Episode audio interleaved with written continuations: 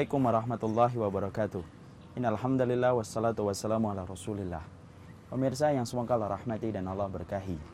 Di dalam salah satu hadis yang sahih disebutkan bahwasanya datang seorang laki-laki badui kepada Rasulullah Sallallahu Alaihi Wasallam. Lalu kemudian dia menyatakan keislaman kepada Rasulullah Sallallahu Alaihi Wasallam sebagaimana layaknya orang-orang musyrikun ketika mereka memeluk agama Islam. Lalu kemudian kisah ini berlanjut ketika Arab Badui ini juga mengikuti Rasulullah Sallallahu Alaihi Wasallam dalam perjalanan hijrah. Rasulullah Sallallahu Alaihi Wasallam ketika hijrah ke Madinah, Arab Badui ini pun ikut di dalam perjalanan hijrahnya. Sampai akhirnya dia mengikuti peperangan yang diikuti oleh Rasulullah Sallallahu Alaihi Wasallam untuk menegakkan kalimat Allah. Yang menarik adalah ketika dalam pembagian ghanimah, Rasulullah Sallallahu Alaihi Wasallam menitipkan ghanimah yang dia berikan kepada Arab Badui yang tadi kita ceritakan di awal kisahnya. Bahwasanya Rasulullah menitipkan kepada para sahabat. Para sahabat memberikan ghanimah tersebut kepada Arab Badui. Arab Badui ketika menerima ghanimah tersebut Arab Badui bertanya mahadihi apa ini? Maka kemudian Rasulullah para sahabat menjawab hadihi ghanimatun qasaman nabiyyu laka. Ini adalah ghanimah yang dibagikan Rasulullah kepada dirimu karena kamu ikut di dalam peperangan, kamu mendapatkan hak untuk mendapatkan ghanimah. Maka ternyata Arab Badui tersebut tidak senang dengan apa yang diberikan oleh para sahabat yang merupakan titipan dari Rasulullah SAW. Diambil ghanimah tersebut lalu dibawa kepada Rasulullah SAW lalu dia bertanya, "Mahadihi ya Rasulullah?" Apa ini ya Rasulullah? Lalu kemudian Nabi menjawab, "Hadihi ghanimatun qasamtulaka." Ini adalah ghanimah yang aku bagikan kepada dirimu. Arab Badui ternyata tidak suka dengan ghanimah yang diberikan oleh Rasulullah Shallallahu Alaihi Wasallam. Bukan karena pembagiannya, tetapi dia pada hakikatnya tidak ingin mendapatkan ghanimah. Diserahkan ghanimah itu kepadanya, lalu kemudian dia berkata, "Ya Rasulullah, bukan karena ghanimah ini saya mengikutimu, beriman kepadamu dan berperang di jalanmu.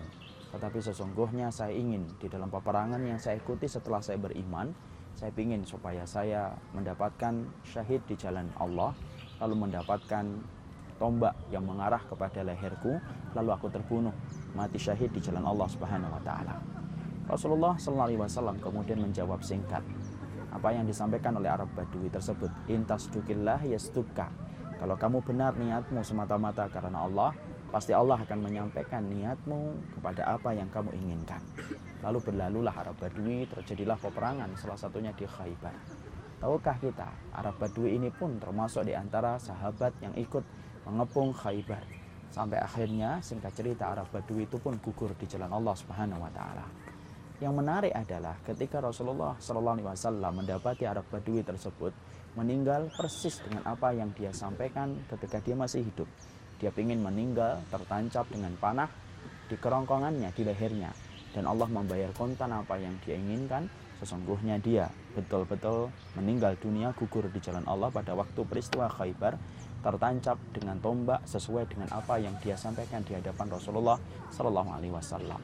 Rasulullah kemudian membuka jubahnya, mensolati Arab Badui tersebut, lalu kemudian Rasulullah berkata, Allahumma hada abduka, kharaja muhajiran fi sabilika, faqatala hatta kutila wa ana syahidun ala dhalika. Ya Allah, sesungguhnya ini hambamu dia hijrah, dia kemudian melaksanakan perjalanan hijrah. Kemudian dia berperang sampai dia terbunuh dan akulah yang akan menjadi saksi kelak untuknya pada waktu hari kiamat. Masya Allah, hadis ini memberikan faedah kita banyak sekali. Salah satunya yang patut kita renungkan dalam kajian singkat hari ini adalah Rasulullah berkata, Rasulullah bersabda, Intas dukillaha yastukka.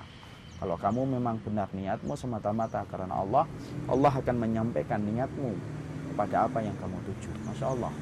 Inilah jawaban luar biasa bahwasanya ternyata di antara perkara yang mampu untuk mewujudkan keinginan kita ketika kita memiliki keinginan akhirat satu yaitu adalah bagaimana kita mengikhlaskan apa yang kita lakukan semata-mata karena Allah.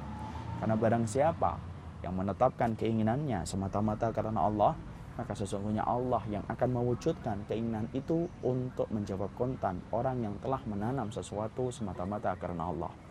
Inilah jawaban dari pertanyaan kita. Kenapa ya ada orang yang tampaknya miskin tapi mampu untuk melaksanakan perjalanan haji? Padahal secara logika, kalkulasi uang yang dia dapatkan tidak cukup. Tapi ternyata dia mampu untuk haji karena Allah yang membantu mewujudkannya ketika dia punya hati yang ni, hati yang ikhlas untuk niat melaksanakan haji pada Ka'bah dan kepada Baitullah. Inilah jawaban dari pertanyaan kita. Kenapa ya ada orang bukan tamatan pondok tetapi mampu untuk menghafalkan Al-Quran padahal dia bukan amanan pondok? Maka sesungguhnya jawabannya adalah dia menanam niat yang benar, dia ingin hafal Quran maka Allah sampaikan niatnya untuk hafal Quran walaupun dia bukan dari latar belakang pondok. Inilah jawaban dari pertanyaan kita. Kenapa ya ada anak tamatan aliyah tapi mampu untuk punya pondok yang begitu besar dengan ribuan santri. Padahal dia cuma tamatan aliyah. Padahal banyak orang yang tamatan S1, S2, S3 Madinah tetapi tidak mampu mewujudkan keinginannya untuk memiliki pondok. Semata-mata tadi, anak aliyah tadi ketika punya hati yang ikhlas untuk memiliki pondok, dia tanam itu, dia pupuk, keinginannya di dalam hati dengan ikhlas, Allah yang mewujudkan semua keinginan akhirat tersebut. Inilah yang menjadikan kita memahami betul betapa luar biasanya niat yang benar. Sesungguhnya niat yang benar semata-mata karena Allah, maka Allah akan membantu untuk mewujudkan keinginan akhirat tersebut. Maka pesan saya kepada jiwa saya dan kepada antum semuanya, bersihkanlah niat kita semata-mata karena Allah, maka sesungguhnya Allah yang akan membantu mewujudkan apa pun yang kita niatkan ketika kita punya niat untuk beribadah kepada Allah Subhanahu wa taala.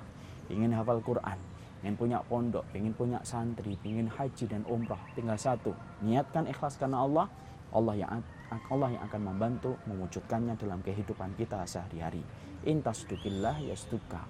Benarlah apa yang dikatakan Nabi, kalau kamu benar di dalam niatmu, Allah yang akan membantu membenarkan apa yang kamu tanam di dalam niatmu.